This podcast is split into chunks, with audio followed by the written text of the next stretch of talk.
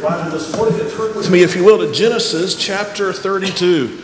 I hope you're enjoying uh, reading with us through the Bible in 100 days. We have hundreds of people participating in that, and I have heard almost every single day since the beginning of the year a story from somebody or from some couple how that has impacted their lives. There is nothing like uh, investing yourself in God's Word. That always pays a dividend, and it's exciting to hear the stories. And so, this last week, if you read with us, uh, we read of Abraham, Isaac, and Jacob. And so, if you know anything about the Bible or history, really, ancient history, you know the names Abraham, Isaac, and Jacob. And so, we read some of their story. Uh, mostly took place in what we would call today Israel. It was not, of course, Israel in that day, uh, but the story of Abraham and then his son Isaac and then his son um, Jacob, and how the promises of God uh, given to Abraham were passed down from Isaac to Jacob, and we'll see how that plays out in the days to come. Uh, this next week, we'll be reading of the story of Joseph.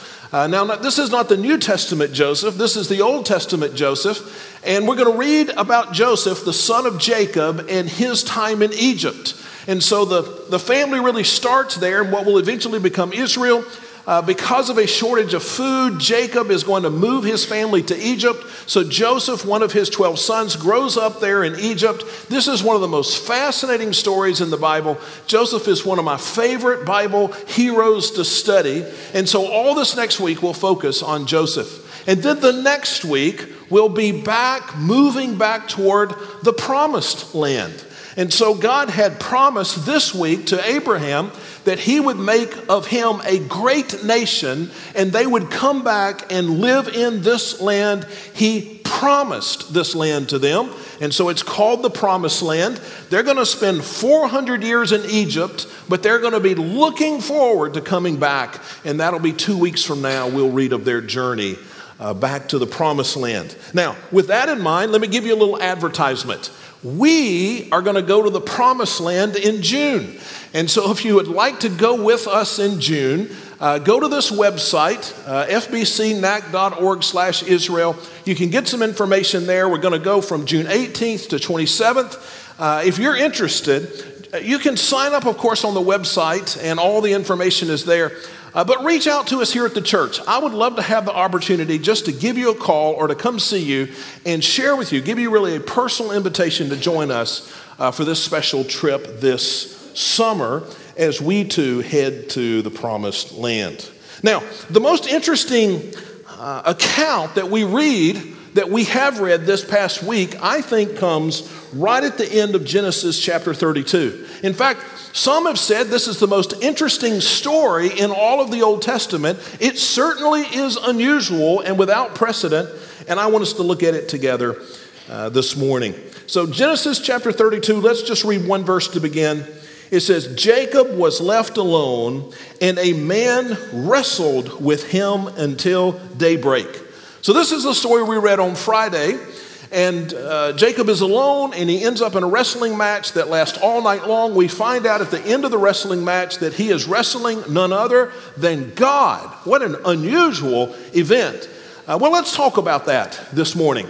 Uh, what, is going on here? What, what, can we know about, about this strange story? Well, we should know, first of all, a little bit about Jacob's background. Now, Jacob, as we said, is the son of Isaac, and Jacob was one of two sons his twin brother Esau was born just moments before Jacob was born. In fact, when Jacob was born, he was born so quickly behind Esau that the story says that he was grabbing the heel of Esau as he was as he was born. And so these two twin boys, they were fighting from the very earliest days, from the very moment of birth, they were fighting, and this fight will continue the rest of their lives, or at least until Genesis chapter 32. And, and they're always at one another. Jacob was named Jacob, as you know, and Jacob meant. Uh, the root of the word, uh, translated Jacob, meant heel grabber. And so they named him that because he was grabbing the heel of his brother as he was born. Uh, but really, how the word was used in their vernacular, uh, it was used to mean a liar or a cheater or a manipulator or a schemer or a deceitful person. And so, what an unfortunate name that he was called a manipulator, a supplanter, and that was his name. Now, what was even more unfortunate than his name is that he lived up to his name. And he was a liar and a cheater. He did deceive people around him, tricked people, took advantage of people. He, he, he lived a life that exactly described his character. And we see this in a number of events that happened even when he was young. Uh, one, of the, one of the two things that every young man in that day would have desired uh, was something called a birthright. Every young man wanted the birthright and he wanted the blessing. Now, the birthright was ordinarily given to the firstborn son, and that was not to Jacob. Now, he wasn't born much after the firstborn, but he was born second. And so his brother Esau was going to get the birthright. Now, the birthright meant, among other things, that when your father died, that you received the lion's share of the family's wealth. And so everybody wanted the birthright. Jacob, and we read this story a few months ago in a sermon that we preached, Jacob figured out a way to trick his brother into giving up the birthright. And because Jacob was a manipulator, he manipulated his brother and he stole the birthright. He's a, he's a Jacob. And then a little after that, uh, he stole the blessing. Now, the blessing was a word from the Father that served really a prophetic purpose in the life of the one to whom it was given. And Father Isaac wanted to give this great blessing to his son Esau. Isaac loved Esau and wanted to, in this blessing, make him the leader of the family and the one through whom the promises of God would be fulfilled. And so he had this great blessing that he wanted to pronounce over Esau that would have had a great effect in Esau's life. Well, Jacob wanted that blessing. So Jacob pretended to be Esau. When Esau was out doing something else, Jacob dressed up like Esau. His father was old and couldn't see very well. He tricked his father. He first tricked Esau into leaving the house for a few hours, and then he tricked his father and he stole the blessing. So he, he stole the birthright, he stole the blessing. And when his brother got back and found out what happened, the first thing he said is, Jacob has lived up to his name. And he had. The second thing he said is, I'm going to kill my brother. As soon as my dad dies, then Jacob is going to die the next day. And so Jacob knows this, and Jacob decides it's time to leave town. And so he goes to the land where his mother grew up, uh, really to marry uh, a, a, woman, uh, the, the daughter of his mother's brother, uh, now, I know that raises a lot of questions we just don't have time for today. Uh, so he goes to marry the daughter of his, of his uncle, and, uh, and, and really he gets back what he's been giving out all of these years. He gets tricked by his uncle, and he ends up marrying the wrong woman. And then he has to go through years and years of all kind of things. And then he, then he marries another woman, and this is the woman he meant to marry the first time. He got tricked by his father in law. The, the deceiver got deceived. The manipulator got manipulated. And uh, not just with uh, his wives, but also with his finances and with a business that he and his father in law, or his uncle rather, ended up running together. And there's, there's a lot of real interesting things that happen there. And so that goes on for 20 years. And at the end of 20 years, Jacob has had enough, and he says, It's time to go back home. It's time to go back where Esau is.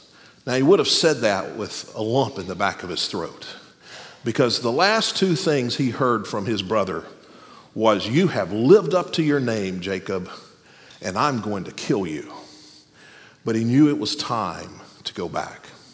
Well, at this point, Jacob had uh, a large family and he had gained some wealth. He had a lot of livestock and servants, and so he, he gets all of that together and he begins the journey back home.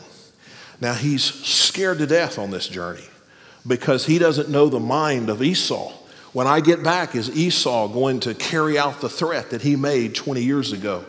Uh, is, is all of my deception and my trickery and my dishonesty, is it, is it going to come home to roost, so to speak? Am I going to have to pay the price? And so I want you to see a little bit of this journey back before we get into the wrestling match here. Um, if you look back at verse 6, Genesis 32 6, it says, When the messengers returned to Jacob, they said, We went to your brother Esau, and he is coming to meet you, and he has 400 men with him. So when Jacob begins the journey, he sends some servants ahead to let Esau know, I'm coming home, to sort of gauge Esau's response.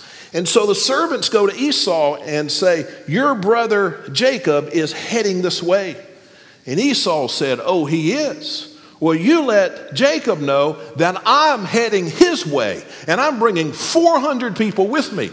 And so when word gets back to Jacob that Esau is also on the road and he's got all these people with him, he thinks, oh no, we're about to have a battle. And then you look at verse 7, you see that he begins to make some arrangements uh, to save his life and as much of his wealth and family as he could. It says Jacob was greatly afraid and distressed, and he divided the people with him into two camps, along with the flocks, the herds, the camels. And he thought, if Esau comes to one camp and attacks it, the remaining one can escape. Now, this is interesting because Jacob is still scheming. And so he knows that Esau is coming. He thinks Esau is coming to kill him. So he says, I'm going to divide everything into two one wife over here, one wife over there. One sheep over here, one sheep over there, one pile of gold over here, one pile of gold over there. And so he divides everything into two. And his theory is when Esau gets here, he'll attack one and I'll escape with the other one. And you know, so I'll lose one wife and a bunch of animals, but I'll still have one. And you know, he was just looking out for himself. And then he did one other thing. This just shows his character. Guess which group he went with? Neither one. Because you get down to verse 24 and it says he's all by himself. Now, you, you decide what word describes this. You could say smart or cowardly, uh, but he says, I'm going to put half my family over here as a decoy.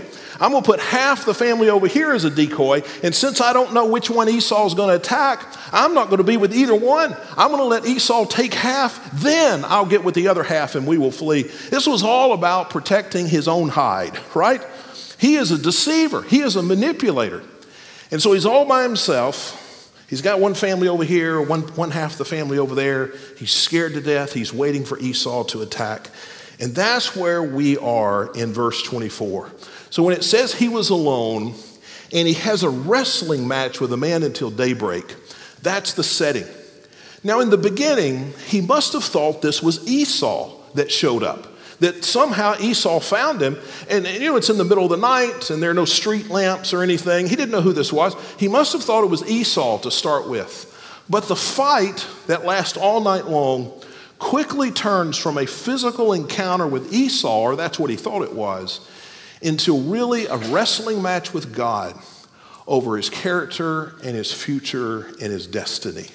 And so let's read this interesting account. Genesis 32 24, we read. Verse 25 says, When the man saw that he could not defeat him, he struck Jacob's hip socket as they wrestled and dislocated his hip.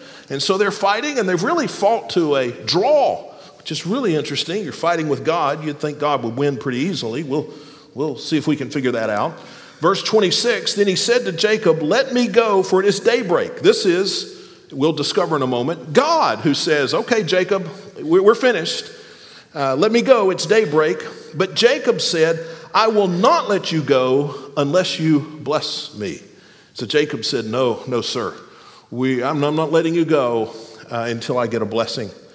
Verse 27, a very important verse. Uh, the man, uh, God, says, What is your name? Jacob, he replied. In verse 28, your name will no longer be Jacob, he said, it will be Israel, because you have struggled with God and with men and have prevailed. And then Jacob asked him, Please tell me your name. But he answered, Why do you ask my name? And he blessed him there. Jacob then named the place Peniel and said, For I have seen the face, I have seen God face to face, yet my life has been spared.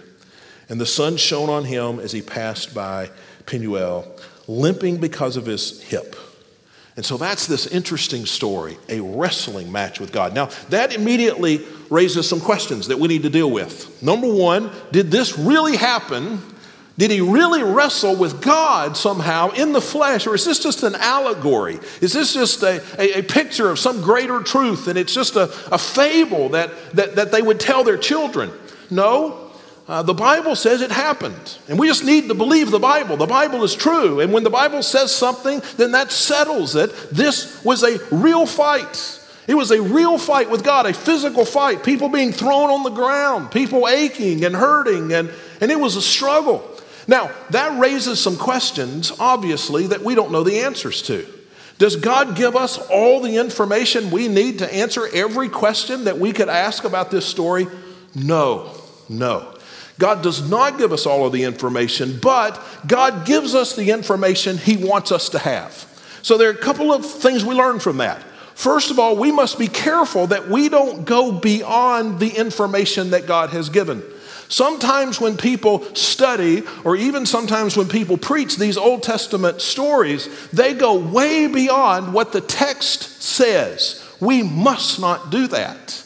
You know, we had a, a section a few well, the previous week that we read, or maybe it was in the few verses before our assigned reading, but a lot of people read it anyway, uh, that, that, uh, that seems to say that some angels procreated with some women, and that's unusual. And what does that mean? And so, what some people have done through, through history, you can buy books about this, whole books have been written by this about this, they have filled in a lot of details that aren't in Scripture. We must be careful not to do that. There are all kind of things about this story I don't know, but we will limit our teaching to what the text actually says. And so that's just an important Bible study lesson to learn here.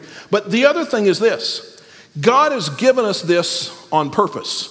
And so there's something here for us to learn. There are all kind of things that happen that God does not record in the pages of Scripture. He gave this to us. He gave us the details He gave us, and so they are important to us, and we should know uh, what they say and what they mean uh, to us. And so let's look at this. Look at this very closely. We see that Jacob is scared to death. Uh, he knew that he was perhaps about to face uh, the music for uh, his character and for his decisions and for his deceit. And so Jacob is in a fight for his life. As we said, he must have assumed that it was Esau in the beginning, but it quickly became much more than a physical structure, a struggle and became about his identity and his, and his hopes. And so Jacob surrendered. The Bible says that God pulled his hip out of socket. I can imagine that would be very painful. But it still, that raises a question. If you're fighting with God, how in the world could you come away only with a sore hip uh, if you're fighting with God. I mean, it almost seems like they wrestled to a draw. Why didn't God just crush him? This is the creator of the universe. This is the one who flung the stars into space. Could he not wrestle a puny man, Jacob? Why didn't God just crush him? Well, for the same reason God doesn't crush us, because God's trying to teach Jacob something. God's trying to help Jacob understand the truth. why doesn't God just crush us? When we rebel, when we sin, when, when we break promises, when, when we're not uh, showing thankfulness and gratitude to God, when, when we're not living the way God has told us to live, when we're not giving 100% of our heart for the worship of God, why doesn't God just crush us? Because God is trying to teach us something. You find yourself committing some sin over and over and over, and you've confessed it and confessed it and you've promised and you've promised and you've promised. That's sort of like wrestling with God, really. And, and, and have you ever wondered? I've wondered this before. Why doesn't God just crush me? Well, it's not because He couldn't, but it's because God is trying to teach me something. And the reason why Jacob wasn't crushed in this wrestling match is not because God could not, but, but God would not. Uh, because he was teaching him something. And then God asks that question, Jacob, what is your name? And that really becomes the focal point of the whole of the whole historical account.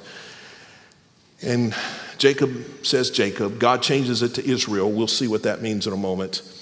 And then Jacob really experienced a revival. What does it mean that Jacob's name changed? This is the third time in the Bible at this point that God changes somebody's name. What does it mean that Jacob's name changed? It means that Jacob experienced uh, a revival. Jacob experienced a new path with God. Jacob became a new man. Jacob had a spiritual breakthrough at this moment. And he, and he stopped being Jacob the deceiver and he became Israel, a prince of God.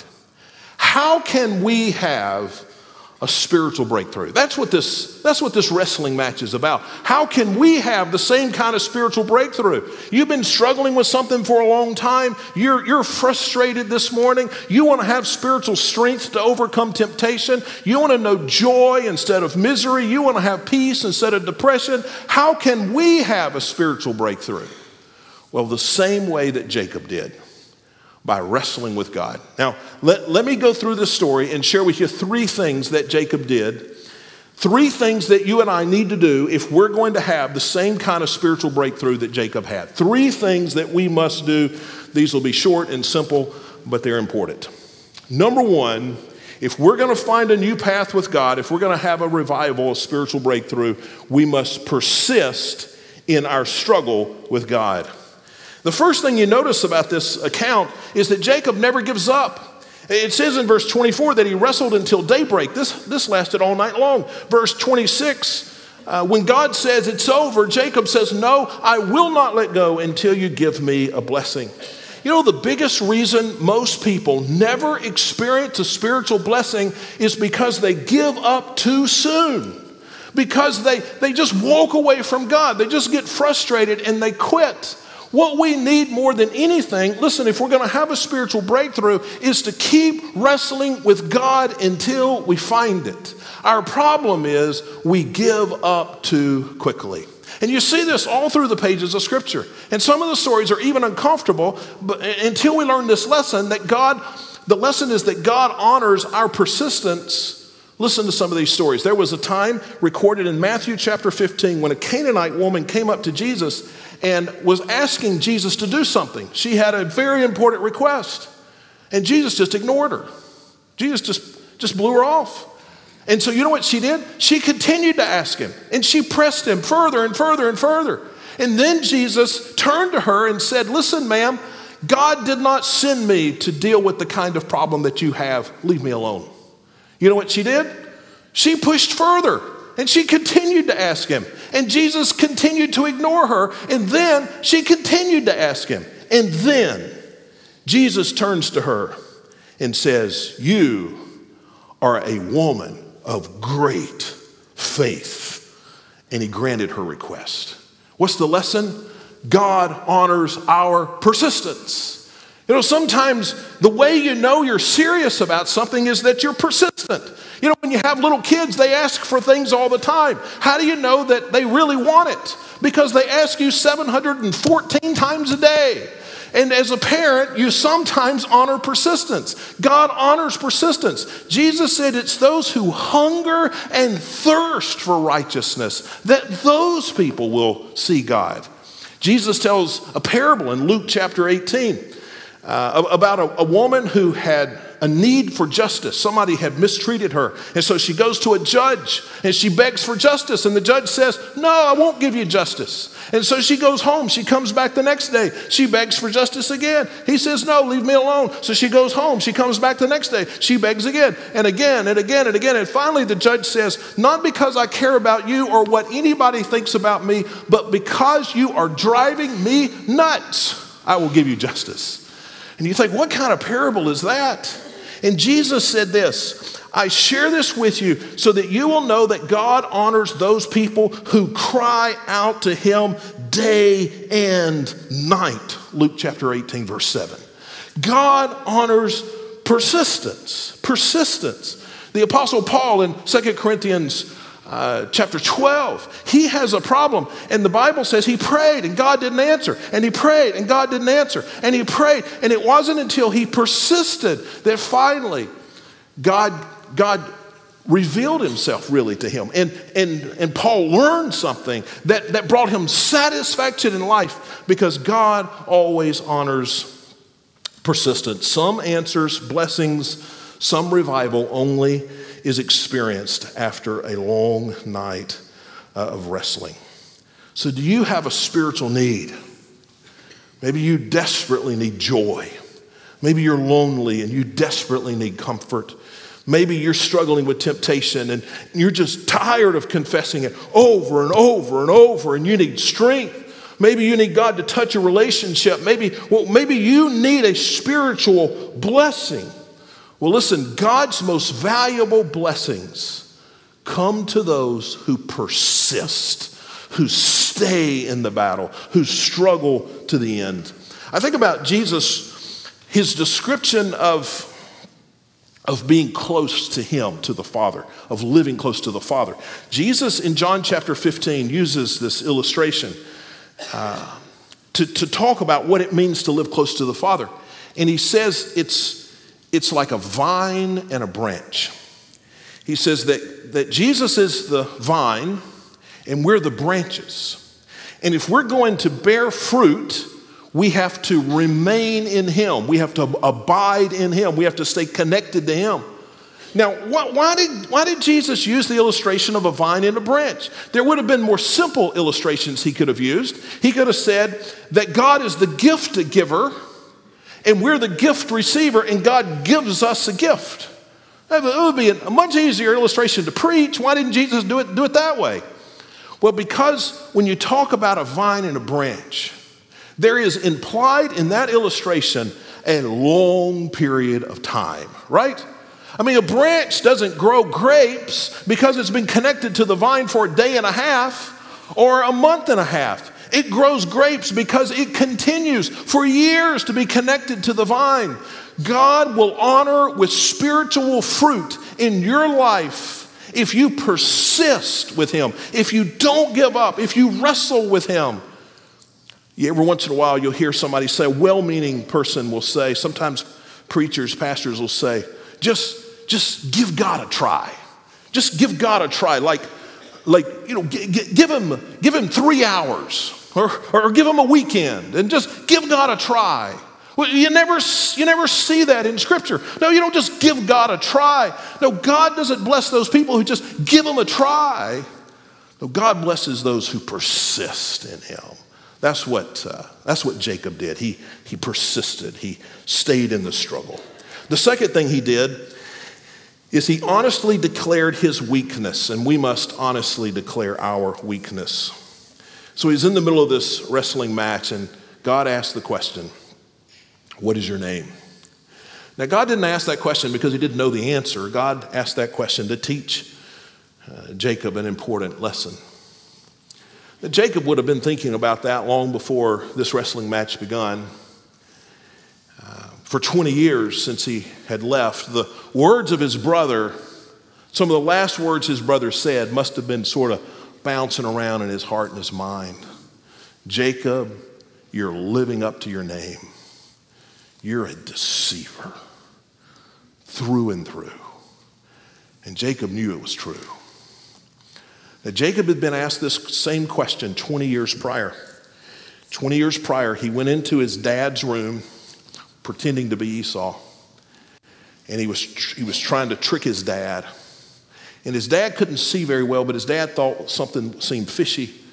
So before his dad gave the blessing, his dad said, What is your name? And that was just that was the moment. Everything was everything was hanging in the balance. I can imagine Jacob, you know, had swallowed hard. And that time when his dad said, What is your name?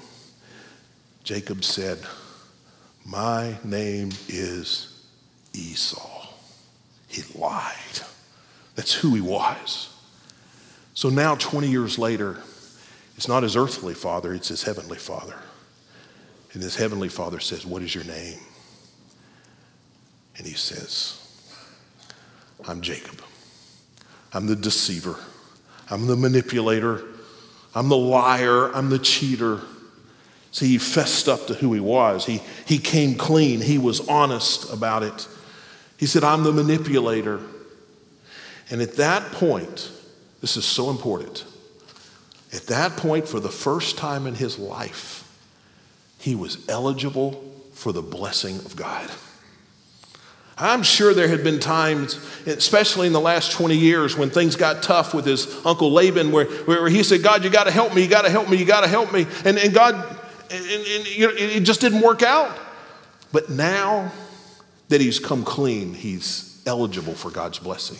And this is when God says, okay, you're no longer Jacob, now you're Israel. He, changed him. It was a new start. It was a revival. It was whatever word you want to use, a new path with God. What we need to do, if we want to be eligible for the blessing of God, we've got to persist with God, persist in the struggle. But listen, we've got to be honest with God. We've got to quit pretending. We've got to quit making excuses. We've got to quit justifying our sin and blaming it on other people. And we just need to be honest with God. We need to say, God, listen, I'm a liar. God, listen, I'm a cheat. God, listen, I'm a, I'm a fraud. I'm a, I'm a hypocrite. I, I'm an adulterer. I'm a thief. I'm a gossip. I'm, a, I'm, I'm lazy or I'm irresponsible or I'm an alcoholic. What, whatever it is, there, there comes a time, if we're going to be eligible for the blessing, the touch of God, we've just got to be honest. This was that time for Jacob. And if we're going to experience the blessings of God, there has to be the same kind of wrestling match and the same kind of honesty with us. I think a lot of times we, we're like the person trying to put water in a sealed mason jar. I started to bring a mason jar this morning and I just forgot, but you can imagine. Got a mason jar, you know what that is, and, and uh, you got the top screwed down tight on it. And you're trying to, trying to pour water in it. So you, you take water and you pour it in, pour it on it, it just runs across the, down the sides. It's just dry as could be on the inside. So you dip it in water, you try all kind of things. But no water is going to get in the mason jar until you do what? Until you take the top off. And see, some of us, we're like that. And we've been coming to church and we've been praying, God bless me. God give me peace. God give me spiritual strength. God help me get over temptation. God, all these things. And, and it's just like God's pouring his water over our sealed jar and it just doesn't get in and there's no difference. And we're just sort of going on with God. But if we'll stop and we will, like Jacob, take the top off then all of a sudden we're eligible for God to fill us with His blessing.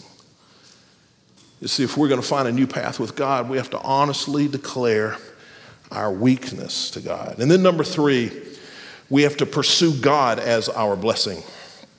It's interesting, you get to the end of this encounter, and God does not say to Jacob uh, or to Israel, now is his name, uh, All right, I'm going to solve your problem. I'm going to make sure that Esau falls in a hole and hits his head and doesn't remember anything that ever happened. Uh, he doesn't say, uh, I'm going to make Esau a nice man and he's not going to cause a problem. He, he doesn't promise him any of those things. The only thing that Jacob gets out of this is more of the presence of God. But see, that's what he needed. Jacob thought his biggest problem was Esau. But really, Jacob's biggest problem was that he needed more of God. And he got that. When, when God changed his name, changed his character, when God gave him this blessing, that's what he needed. So many times we think what we need is a new job. What we think we need is to get married. What we think we need is for the cancer to go away. What we think we need is some more money. What we think we need is for so and so who's causing us problems to go away. We think that those are the things we need when what we really need is just more of God. Now, this is a hard lesson to learn. It's a very hard lesson to learn because we're so focused on, on these other things that we think are our need, but to experience all that God has for us, we've got to, we've to change our thinking. I don't really need stuff, I don't really need a fix. What I need is more of God. You see this again throughout Scripture. I referred to, to 2 Corinthians 12 a moment ago, uh, where the Apostle Paul had a need.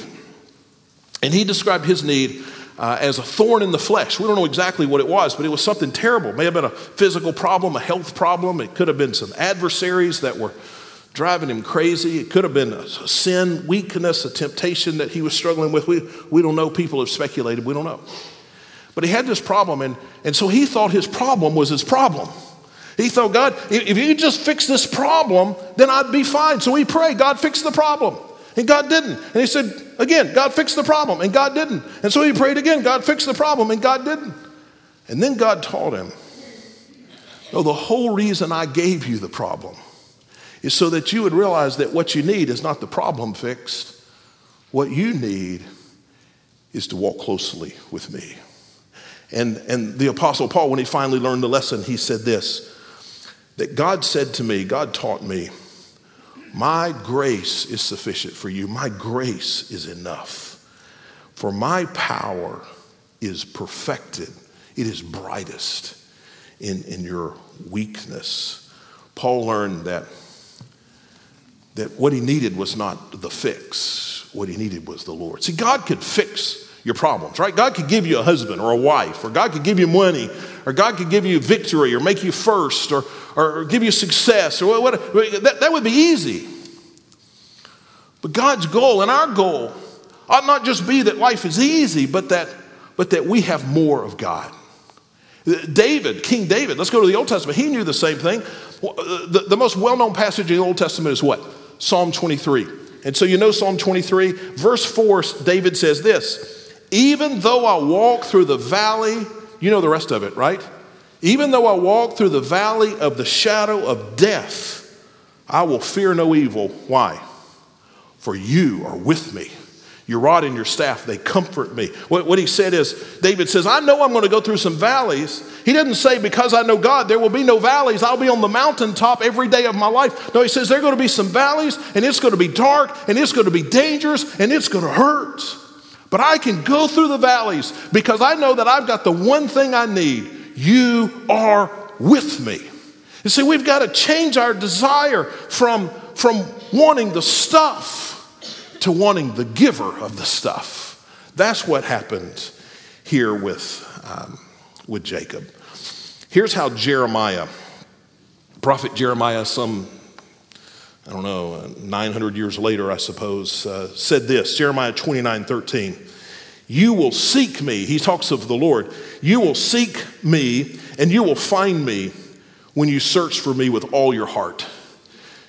Uh, God says through Jeremiah, you will find me when you search for me with all your heart, when you make me your goal, not a new job your goal, not uh, no, no more uh, financial problems your goal, not better relationships your goal, not whatever. But when you, when you pursue me with all your heart, when, when you come clean before me, I'm a deceiver, I am a manipulator, then you will find me. So I think the, the most appropriate way to, to conclude our study of this story is to ask you to say a prayer with me. So let's do this. I'm going to guide you through this. Let me ask you to bow your head and close your eyes for a moment. And there are really two parts to this prayer, and I want to ask you to say them aloud. I know audience participation is not your favorite thing, uh, but let's, uh, let's work on this. And so I'll expand the prayer, but I, want you to say these two parts aloud. I'll, I'll teach you how to do it. The first part is this Lord, what I need most in life is you. Lord, what I need most in life is you. Will you say that with me to the Lord? Lord, what I need most in life is you. Father, I need you more than I need anything else. Father, sometimes I just think I need some more stuff. Sometimes I just think I need more health. Sometimes I think I need more this and that. And and I know that I, I, I gripe and complain. And, and Father, there, some of those needs are not unrealistic, but I, I know what I need most in life is you. That's what I long for. To seek you with all of my heart so that I would find you. And the second thing we would pray is this Lord, the thing that permit, I'm sorry, the thing that prevents me from living closer to you is me. Listen to that. The thing that prevents me from living closer to you is me. Would you pray that with me? Lord, the thing that permits me from living closer to you is me. Father, I know that the reason why I don't live closer to you is because of what's in me. And sometimes I justify it and sometimes I blame it on other people. But I'm just going to come honestly before you. My name is Jacob, and it's well earned. And I need a touch from heaven. I need forgiveness from what Jesus did, based on what Jesus did for me on the cross. I need you. I need you. And then would you pray? We won't do this aloud, but in, just silently. Would you pray the words of David from Psalm 23 4? Even though I walk through the valley of the shadow of death, Father, even though life's going to be hard and scary at times, I will fear no evil, for you are with me. And with your rod and your staff, you give me comfort. And we pray this in Jesus' name. Amen. Let's stand together as we sing and worship the Lord.